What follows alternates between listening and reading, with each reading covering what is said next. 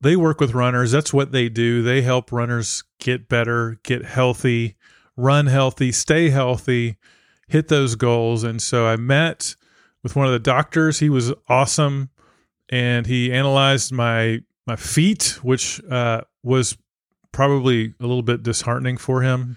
I apologize.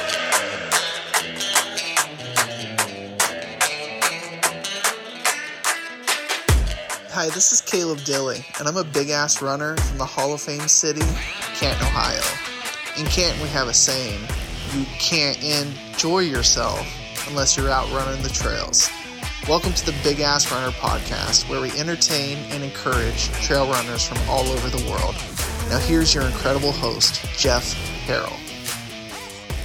Dang, Caleb, what a great job on that intro, and appreciate the fantastic host part. No, I think he said incredible host. I translated that to fantastic because that's what I do. Well, thank you for that awesome introduction, and we might hear about Caleb here in a second. Little teaser. Little teaser. Well, my name is Jeff Harrell. This is the Big Ass Runner, and this is episode number, I can't believe this, 90. Number 90. We are getting close to triple digits in episodes. And I just want to thank everyone that listens to this show that supports it, that gives me kind words of encouragement. Man, we just so appreciate you. And in turn, I think we have a great 90th episode for you today. Segment number one, you're going to hear about a race that will absolutely find itself on your bucket list. After you hear about this race, it is on mine. I can tell you that. And I'm hoping it finds its way to yours as well. So that's segment one. And in segment two, I'm going to talk about my experience at Run Lab. Run Lab is a place that analyzes, well, they do a lot of things, but one of the things they do is analyze your gait or your stride or your running technique. And I'm going to take you behind the scenes in my experience. What would they do with a Clydesdale? That's really the question. So that's segment number two. But before we get to the show, I had a couple of things I want to cover. One is we love to read reviews. We ask for reviews.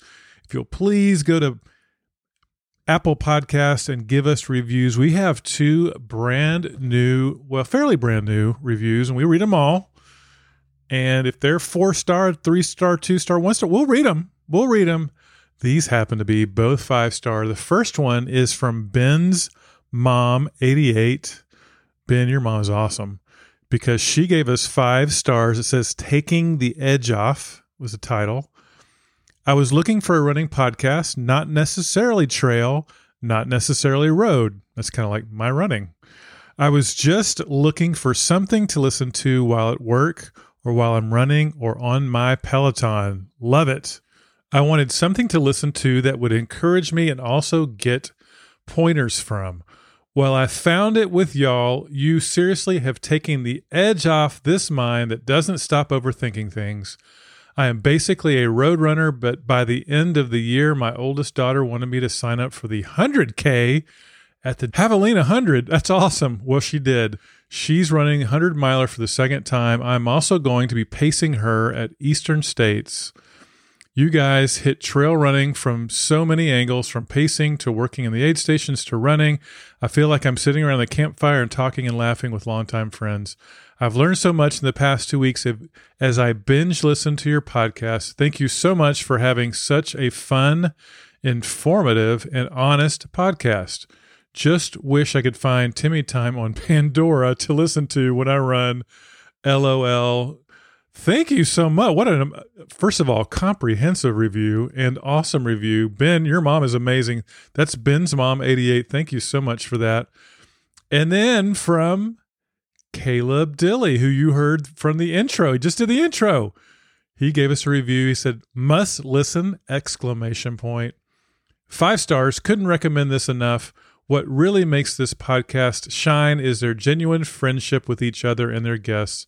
Not to mention how they engage the running community. Their humor is right up my alley and oftentimes has me laughing out loud at work. Keep up the great work, fellas. I'll continue to tune in. Well, we will. We will certainly give it our best shot, Caleb. And thank you for that amazing, amazing review. And thanks for Ben's mom as well. Well, that's one thing I wanted to cover. Thanks for those reviews. And if you'd love, it's a free way to support the show. Just go to Apple Podcast and give us a written review. The second thing, a couple of weeks ago, I shared with you that I had just gotten the new Hoka Speedgoat fives. I was very excited. I got the blurple color, a little bit, a little bit blue, a little bit purple, and was going to try them out. Unfortunately, I've been super bit. I was out last weekend at a guy's golf trip, which was great, and I've we've had a little bit of rain and hail and wind and all kinds of things. So I've only worn them one time. But I can tell you, in the one time, they felt lighter than the previous model, and they I hadn't had them on before. Put them on, ran. I think I ran five and a half miles in them. Great so far. I will keep you up to speed because I know one wearing will not a review make, but I just want to let you know I haven't forgotten about it. As I continue to wear the Speedgoat fives, I will give you my honest opinion of them. I'm About to wear them in a couple of weeks for uh, Coyote Run out uh, in Cleburne, Texas. So that will be give me a good taste if I, if I'm going to like them or not. They do have a funky heel on them though. That flare heel, easy to put on, but I'm feeling a little bit like a genie running around in those. Maybe that's a good thing. I don't know. Well, with that, let's get going on episode 90 of the Big Ass Runner.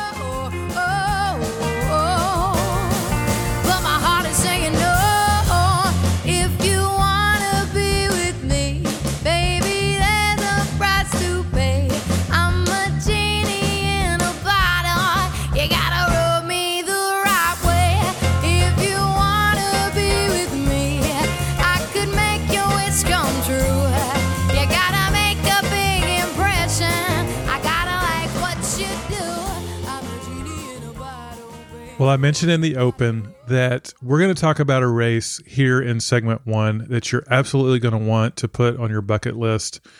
And the reason why it's on my bucket list now, I have a goal to hit every state, all 50 states in the United States. I've hit, I believe I'm at 39. I got 11 to go.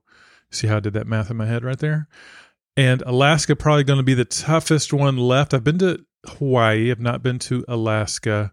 But one of the states on my list is Montana. I have never been to Montana. I want to go to Montana. It's been on my list for a while. And it's not just because of the show Yellowstone, although that certainly doesn't hurt. I just feel like Montana has so many cool things about it. And it's on my list. And you're about to hear about a race in Montana that you're absolutely going to want to put on your list. We're going to chat with Alan Davis. Alan is the Director of Development for the Whitefish Legacy Partners. Hang on tight while we have a discussion about the race that you're absolutely going to want to put on your bucket list. Call it a bucket list. Well, now joining us on the Big Ass Runner hotline is Alan Davis. Alan is the Director of Development for the Whitefish Legacy Partners. Alan, welcome to the show. Hey, thanks for having me. I'm super excited because, like I said right before you joined us on the podcast, I have this fascination with Montana. It is on my bucket list. Call it a bucket list. Not just because I watch Yellowstone, it happened way, way before that, even. It's just a, a beautiful part of the country. I know Glacier National Park is amazing. And so when I heard about this race and I heard about what you guys do, I was super excited to have you on. So let's just start from the very beginning. Talk to us a little bit about what you guys do and, and why you do it. Yeah, thanks. You know, I think as a a trail runner personally also it, it's something that oftentimes you don't think about when you're out on the landscape is you know who are the partners creating the trails? Who's maintaining the trails? How did it actually get built? And then who's ensuring that those trails are going to be there forever? Because as an organization a nonprofit that is working on that behind the scenes it's kind of what we want. We don't want people to be able to have to think about all that stuff. Just go out, connect the landscape, and enjoy it. But we work behind the scenes to develop recreation amenities really close to our town, and then we work to protect those lands that surround the trail for wildlife habitat, water quality, view sheds, uh, that sort of thing. So we're uh, a small 501c3 nonprofit, and we work to ensure public access on the lands that surround our community on a, a managed trail corridor.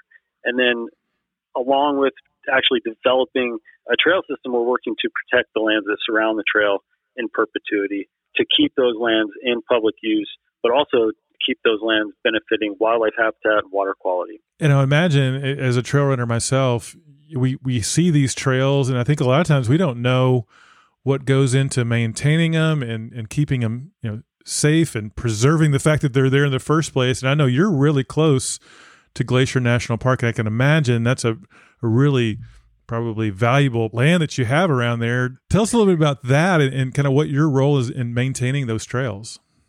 Yeah, so we got started about 20 years ago, and it, it's kind of funny to say it now, but at the time, property values were kind of at all time highs. This is pre recession. And so, you know, we are a gateway community to Glacier National Park. And so we rely heavily on, on tourism. There's a lot of vacation homes here. And so the price of land was increasing so much that it was putting kind of this unprecedented pressure on our local open lands and local public lands.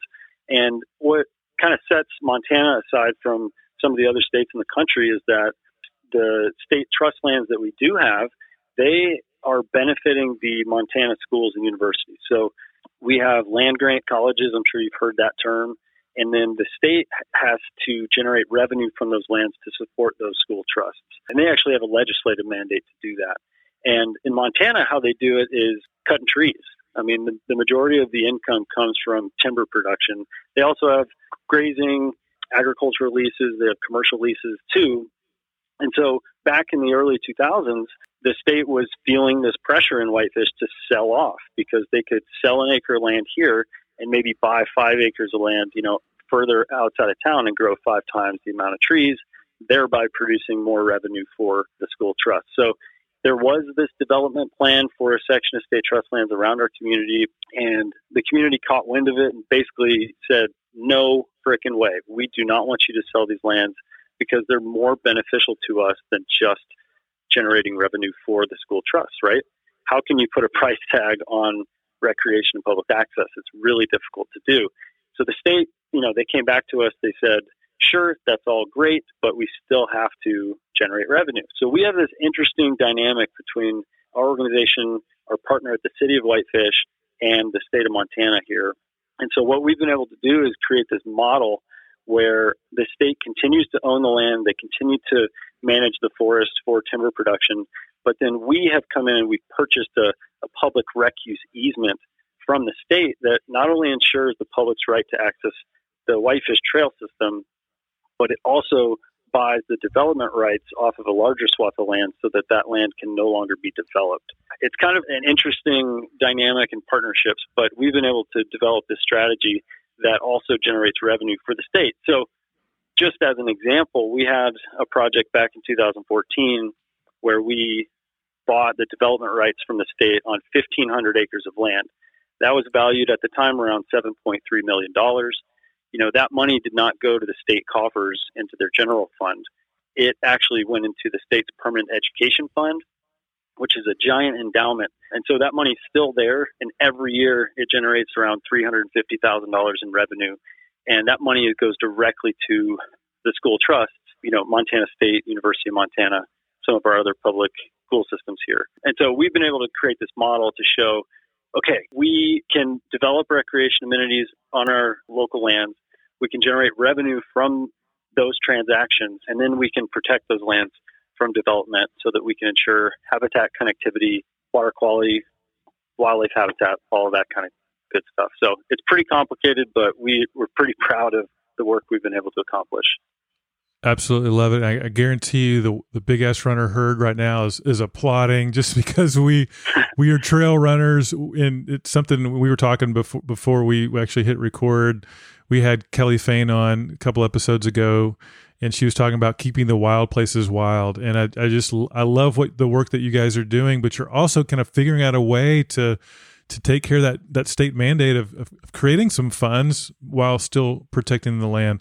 I'd love you to tell us about the town of Whitefish because when we started talking, I certainly did some googling, looked it up, and seeing where it was. I'm again, I'm I've never been to Montana. It's on my list. I'm fascinated with this. Tell us a little bit about the town itself. Yeah, so to put it into context, we're way up in the northwest corner of the state. as the crow flies, I think we're only 40 or 50 miles from Canada. So we are the gateway communities to Glacier National Park that most people know about. But you know, our our town was started as a railroad town uh, originally. We're on the transcontinental rail line that connects Seattle to Chicago, and so the railroad literally goes right through town. I think we have 50 trains a day that come through town that are carrying all kinds of stuff back and forth. And then, you know, the second thing that started our town is timber. You know, our forests are extremely vibrant here and we grow some pretty big trees. And so we've had very long history of timber production, logging in our community. And so, you know, full-time residents, we got about 7,500 people that live in Whitefish full-time because we are a gateway community to Glacier National Park and there's a ski resort here. There's also a pretty big influx of tourists and we, we rely heavily on a tourist economy in Whitefish and we're lucky to get some benefit from that as well. So that's kind of the, the brief overview of Whitefish. Love it. One thing that, you know, is really unique to Whitefish, I'd say, is we have these kind of large swaths of public open land that surround our community. And so the Whitefish Trail, the, the mission that we have is to connect those swaths of open public land with the trail system around Whitefish Lake, which is a, a pretty big lake. It's, I think, about 10 miles long. And so we want to, our, our mission and our, our goal is to create a, a loop trail around the entire lake. And we're getting close. We're, we got a couple other big projects to finish up, but we've got Whitefish Trail on the east side of the lake. We've got the Whitefish Trail on the west side of the lake, and then we've got an outpost at the end of the lake, and we're just working really hard to make those connections.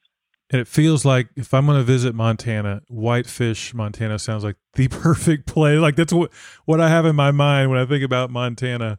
So that's awesome. Well, talk to us a little bit. I know you've guys got some some races coming up, and I'd love to for you to tell us about that. You've got a, a 50k, but talk about the the races that you've got coming up in October. Sure. So the Whitefish Trail Legacy Run this year will be its 11th year. It's hard to believe we've been doing it that long, and it's it's grown over the years as as we've kind of figured out how to run an event, figured out what runners are interested in. It's certainly grown over the years, and it's turned into a pretty fun weekend of running events. So on Saturday there's a 50k, and then on Sunday a half marathon, 10k and 5k, and a family fun run. And you know, three years ago we added the 50k and it's particularly interesting. It's it's kind of a, a microcosm for our work in a way because it, at the heart of our mission is connecting our community to those landscapes. And so this race it starts right at the depot, right at the train station downtown, and then it, it connects on the Whitefish Trail up through Haskill, connects up to Whitefish Mountain Resort, and then you literally summit Big Mountain. You do about a you know, a 10 or 12 mile loop up there, and then you come right back to town. So, you know, you're starting in the heart of our downtown. You're going out and you're having an epic adventure up in the Alpine at the top of Big Mountain, and, and then you're coming right back to town. We also, what's really unique to this ultra marathon is that we partner with the Great Northwest Oktoberfest, uh, which is also in Depot Park at the same time. So, you know, the, the runners are starting at 7 a.m. right at sunrise, but then you're finishing right in Depot Park uh, at the beer garden. So if you can stomach a beer, we will have one ready for you when you get back to town. This sounds like the perfect race. I can't, I mean, starting downtown, the adventure that you're going to go on, finishing with a craft beer, that that absolutely sounds perfect. Well, we were talking a little bit about the actual trail itself because I, I think when people listen and go, "Oh, we're going to summit a mountain," we're going to like that sounds maybe hard. Talk to us a little bit about the trail because it's pretty runnable, as you were telling me earlier. Yeah, you know the Whitefish Trail generally we've got 47 miles of trail on the ground and 15 trailheads that we've developed just in the past 12 years. You know through all of our partnership agreements, working private landowners, and then raising an incredible amount of money from state, federal grants, and then local donors to actually you know build it. But what what makes the Whitefish Trail unique is that we've been able to design all of the trail system from scratch. And so when you when you get out on the Whitefish Trail, it almost has its own feel and personality to it. You know, it's different than other trails that are in Flathead County, for example. So the Whitefish Trail is extremely runnable. It's it's designed with that multi-use in mind. And so whether you are going out for a hike or a walk or trail run, even take your horse on the trail. It, it's going to be more of that family friendly kind of cross country style trail system. The 50K route in particular, we've heard from participants that it's pretty forgiving. You know, the total elevation gain over the course of a 31 mile run is only about 5,000 feet. It might sound a lot like a lot if you're in Texas, but you know, compared to some other big mountain runs, it's it's actually not too bad. And the trail system is really runnable. The whole course is pretty runnable. There's there's a few grunts once you get up into the Alpine up at Whitefish Mountain Resort, but otherwise, we've heard it's extremely extremely runnable. And actually, the first year, this guy set our course record. You know, the first year, but I, I don't know if it's going to get broken. It's 359. Wow. To run to run a 50k and you know with 5,000 vert. So you know it's moving. It's moving fast. And tell us a little bit about the size of the race and you know how many people you said you, have been. It's in 11 years, but only three for the 50k. Talk to us a little bit about the size. Yeah, for, so for the whole weekend last year, we had about 600 runners. It's it's definitely a small, intimate race, the, the 50k in particular we have a permit max with the Forest Service at 400 runners, and last year only 150 people registered. So we've got a lot of room to grow. Our aid stations are, you know, that's kind of what we pride ourselves on is is having some fun, engaging aid stations with volunteers. But we've got a lot of room to grow, and it's not a busy race by any means. So we anticipate, you know, ultras are becoming more and more popular that we will sell out in the next few years, but probably not this year. So I'd say if if you want to get in early before we have to go to a crazy lottery system, now would be a good time to do it.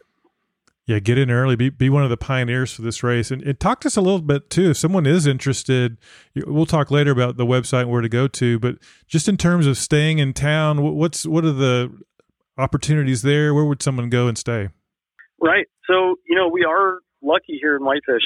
It's a resort community, and there's there's a lot of unique lodging hotels, bed and breakfasts that are typically full in August when everybody's coming here for the summer season. And so October is kind of our, our down season, shoulder season. So inventory is up, prices go down, and people shouldn't have any trouble finding a place to stay, whether it's, you know, in an Airbnb rental or short term rental. But on Sunday, the half marathon, 10K, and 5K are actually out at a place called the Whitefish Bike Retreat, and it's this super cool lodge that's that's right on the Whitefish Trail. So you can you can stay there and then race there, and then you know finish up and and stay get a, a sauna or an ice bath or whatever you need to do at the bike retreat. So that's an option for people to actually stay on course if they wanted to do that. Man, it sounds like there's something for everyone. For the ultra runner that wants to do the 50, they can do that on Saturday for those that maybe want shorter distances. Sunday for those that don't run at all. You got the the saunas. I mean, this sounds like the perfect event. Yeah, well, I appreciate you having me on to talk about it. I think, like I kind of mentioned earlier, trails are something that people take for granted sometimes and don't realize how much work and thought goes into not only developing that trail system but trying to maintain it long term. What we've seen in the past couple years with COVID is this huge increase in trail use we have infrared trail counters out at a couple of our trailheads, and you know the use exploded when everything shut down. It was like, yeah, people are going to go out on a free trail system because all the gyms and the ski resort and everything's closed. So with that, with the increased use comes this extra burden for maintenance that I think every public land manager is dealing with.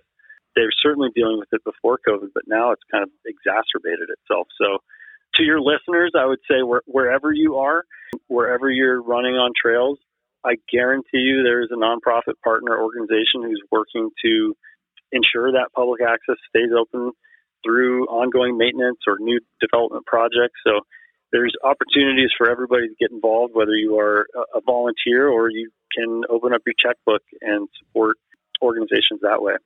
That's great, Alan. I love that. And, and what a what a great opportunity to to to go to an event one that's probably going to be different than you've you've ever done something you know making memories but also be able to to give back into the trail system because i imagine the proceeds go right back into the trails.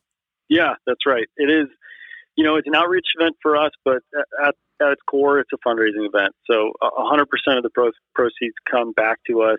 We are the race directors. You know i'm literally going to be on the microphone at the starting line so we don't contract out the race directing at all. And this is this is our race. We're pretty proud of that, and 100% of the proceeds come right back to our nonprofit. Love it. Love it. I guarantee there's big ass runner herd members right now looking at their calendar, seeing if they can make it out there, including myself. I'm, I told you earlier, I'm gonna I'm gonna look and see if I can't make my way out there in October, October first and second. Well, Alan, if someone wanted to get more information, well, what would they do? Is there a website where they could go to? Yeah, just whitefishlegacy.org is our homepage, and then you can find the Whitefish Trail Legacy Run right on our website. You know, the sign up page is on Run Sign Up, which I think most people are familiar with, but more information is certainly available on our website. You know, and, and October is just such a great time in Montana, early Mon- early October especially because we've got these trees here called western larch trees. It's one of the only conifer. So it, it drops its needles every year, is what I'm trying to say. It looks like a pine tree, but every fall it drops its needles, and you get this incredible light show of these bright yellow orange pine needles during that specific time in late September, early October. So it's just a beautiful time to come to Montana and and also you never know what you're going to get. The first year we did the race, it was a full-on blizzard. I think we had 6 or 8 inches of new snow overnight before the race at the summit of Big Mountain. And then last year it was 55 degree t-shirt weather at the top. So that's kind of one of the appeals too is you never know what you're going to get as far as the weather's concerned. Love it. Well, that sounds awesome. And again, thanks for what you guys are doing to pr- protect the trails out there in Whitefish and Big Ass Runner herd members. Let's let's find our way out there and support those trails. It sounds like just like an, an amazing experience, and an amazing race. So, Alan, thanks so much for joining us. Yeah, thanks for having me. I really appreciate the time. We'll talk soon. Bombadita, bombadita, bombadita, bombadita, bombadita, bombadita, bombadita, bombadita, bombadita, bombadita, bombadita, Well, one of the things we absolutely love to do is to give shout outs and kudos to the big ass runners out there just making it happen. And this week we have the great Dustin Fonzo. Dustin just completed his first half marathon distance.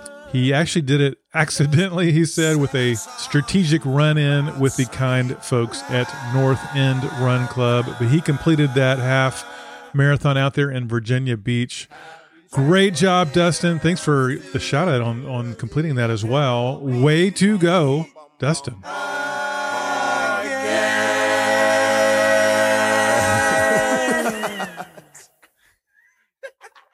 Well, my next A race, I think I've shared this on the show before, is actually a road race. I don't do very many road races, prefer the trails, but I've not done a road marathon. Actually, I've only done one road full marathon. I've done quite a few halves, but only one full road marathon. It was my very first race of any kind. That's not true. I'd done a half marathon before this, but it was my first marathon distance. 2001 at what used to be called the White Rock Marathon. Now it's called the Dallas Marathon. And it was just get it done. Finish line was going to be a big win. I finished that race at 514 and change and was super happy about that. Actually, negative split the second half, so that was great too. But I've had a goal in the back of my mind. Could I go back to a road marathon and shave an hour and 14 minutes off my time? Could I break the four hour mark? I've broken the two hour mark and a half, but could I do it for a full marathon? And so that's my next A race. It's in December. It's in Bryan College Station. It's a very flat course, so it's definitely a PR a bull race. And part of what I want to do is be in my best shape and have my best race at that race. And part of what I know is that I don't have the best form. That's no surprise to anybody. Do you guys get your race photos and you go, you know, what I think I look like in this photo do not sync. I don't look like that. I it looks like, you know, both feet are on the ground. I'm kind of clomping along. And I, you know, I picture myself, you know, a little bit more like a Jim Walmsley. Uh, actually, that's a lie. I know I don't run like Jim Walmsley. I don't run like Timmy Time. Just remember, it's not a lie if you believe it. If you ever seen Timmy Time run, it is a thing of beauty. So I thought, you know, I'd love to improve, and and honestly, part of it is to stay healthy, and running into my, I am in my later years. Well, you know, depends on who you ask, but I want to run into my later years. And to do that, I want to stay injury free. And I think form and all that sort of thing could be improved. And when I saw on one of Nick Bare's videos, he went to this place called Run Lab. And Run Lab, I think, does a lot of things, obviously specializes in runners. But one of the things they do is they will analyze your gait, your stride, your running form. And we are very clear on the show. We're not a technical podcast. We don't talk a lot about it, but I thought I would share my experience because I think it's it's helpful. Can you improve your running form? Are you kind of born with a running form? Can you improve it? I know I'm supposed to pick up my feet more. I trip all the time.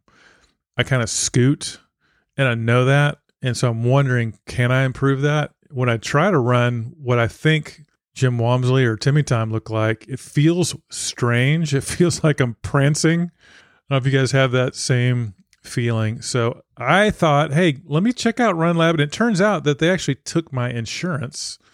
So I scheduled a trip to go down to Austin and meet with them. And I thought I'd take you all along. So we're going to hear a couple of clips from my experience at Run Lab. And we'll start very early on a Friday morning. Well, I'm here in beautiful Austin, Texas. It's early on a Friday morning. I am sitting outside Run Lab. We're going to get our, we, me, the Clydesdale here is going to get his gait analyzed today. I don't think the people inside this building have any idea what they're getting themselves into.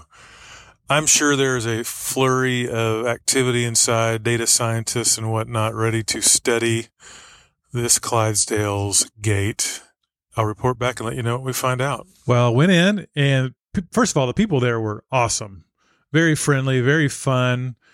They work with runners. That's what they do. They help runners get better, get healthy, run healthy, stay healthy, hit those goals. And so I met with one of the doctors. He was awesome, and he analyzed my my feet, which uh, was probably a little bit disheartening for him. I apologized ahead of time. You know, trail runner feet sometimes not the greatest, but uh, he didn't seem too alarmed and and had me kind of walk back and forth. And then I got on a treadmill. And they videoed that, so ran on a treadmill with my Saucony road shoes, and then they had me actually take those off and run barefoot.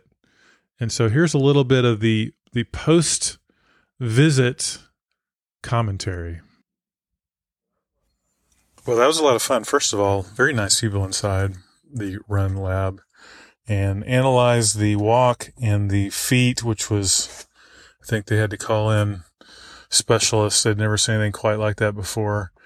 Filmed me running, both barefoot and non. If you've ever run barefoot on a treadmill, it is a very interesting experience, but we'll get the results back soon. Actually, they did not seem as shocked by my gait as I was was thinking that they would. So I'll report back when we have some results. Yeah, got the results back within a few days. What's really cool is they actually will talk while they're while you're seeing yourself run and have a little clicker and show you know where you're off and what so a couple of things i learned about myself one is i land on the outside of my foot and then rotate inward and so that is just inefficient and if you can fix that, it's a microsecond that you'll save. But if you imagine a microsecond times however many steps that you take, which for me is a lot, you can save a lot of time. The other thing is on my left foot, I have a heel whip, which means my left heel whips inward a little bit and then rotates back out when I land. Again, just something inefficient and something I need to work on. And then the third thing is that when I land, I think it's because of my left foot. I've got a bunion on my left foot that I land and, and kind of lower my left hip to, I think it's to kind of ease the blow, so to speak. And so that's something else that I need to work on. And so that was a video they sent. So I had a follow up appointment about three days after that. And this was a virtual appointment. So actually, was on Zoom from McKinney, Texas to Austin.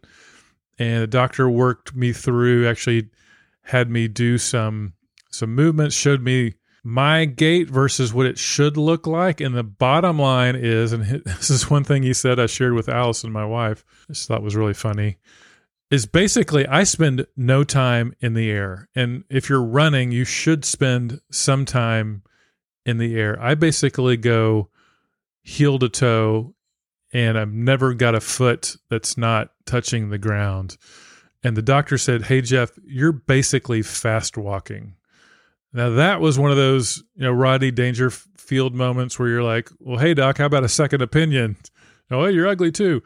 That, that hurt a little bit, but he's right. As I looked at my stride, and so he showed me one of the other doctors running and said, This is what we're going to achieve. We're going to work together to get to this. And basically, it's lifting my foot up, kind of like I'm like I'm going over a little bit of a beach ball and then landing under my body. And so he gave me some drills to work on that. And so I guess what I'm saying and, and what I wanted to share with the big ass runner herd is you can always improve. You can always get better. I could stay the way I am now and, and be totally fine. There's there's no real injury risk but he said you're you're probably going to be limited to about a 10 mile per hour pace. And i can i can run the roads a little bit faster than that but it's just not as efficient as if i learn kind of this new way. And and what he's the drills that he gave me it was really interesting. He said just do these drills for 30 seconds and then go right back to the way you feel comfortable running don't try to run differently do these drills and then continue your running, and every mile or so, just 30 seconds, do these drills. And he said, what will happen is you'll get just a little bit better. You'll just get a little bit better. Let's say the first week, you'll get maybe 10% better. And then the next week, you'll get 20% better. And he said, over time, you'll start to run the way that, quote, I want you to run. This is more efficient, more up in the air, uh, more landing underneath your body more you know, kicking your leg up versus scooting along the ground. And he said it'll actually start to feel weird going back your old way of doing it. Because I told him, I said, we know when I when I see it, and he had me kind of okay, so that's that's what it's supposed to do. It just feels weird. It feels like I'm prancing. It just feels awkward. And he said, that's that's right because you're so used to the old way. But incremental changes, small changes, 30 second drills, go back to the old way over time, you'll improve. At some point, going back to the old way will actually feel strange. So I'm really excited to go through this process. And I just wanted to share this with the big ass runner herd as a encouragement because I think on this show we're about encouraging and entertaining. And if you want to get better at running, I think it's possible. I will continue to share as I learn and hopefully get a little bit better. I've got another checkup with him in a week. And so the, my two or three times I run this week, I will be doing those drills and we'll see if I can make that even 10% improvement. And over time, the goal would be to run more efficiently, quicker, healthier, run longer. Well, hope you enjoyed that. It was a fun experience. If you're interested in it, by the way, we've got no relationship with Run Lab whatsoever. I found them to be really knowledgeable, a fun group to work with, and my insurance covered it, which was great. So, Run Lab Austin, I think, is the URL. You can find it if you're interested. I'm sure they can work with you virtually. Again, we get no benefit from it. They're not a promotional partner or anything like that. I just found it to be really helpful, really insightful, and I thought I'd share that with you. Well, with that, I'll continue to share as I learn how to improve my gait.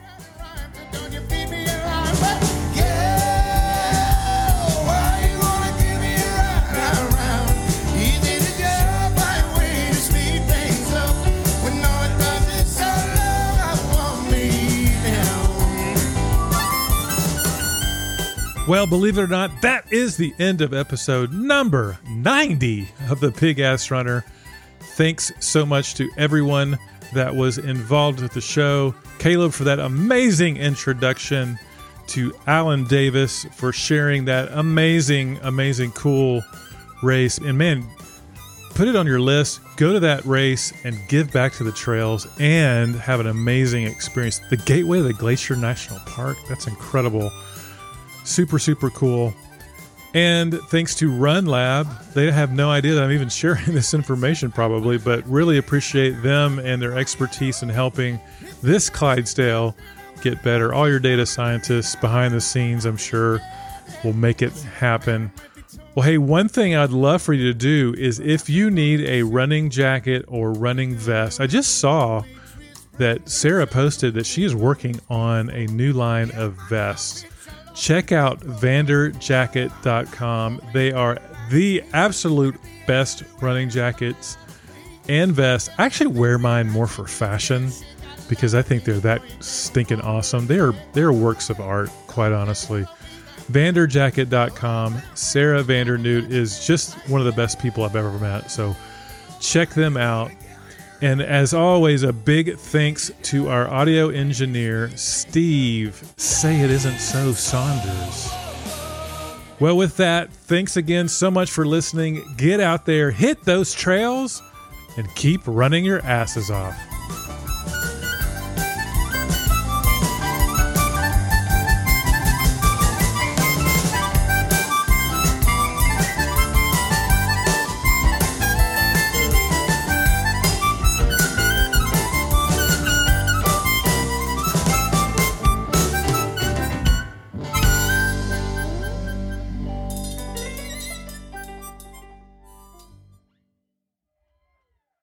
At the Javelina Hundred.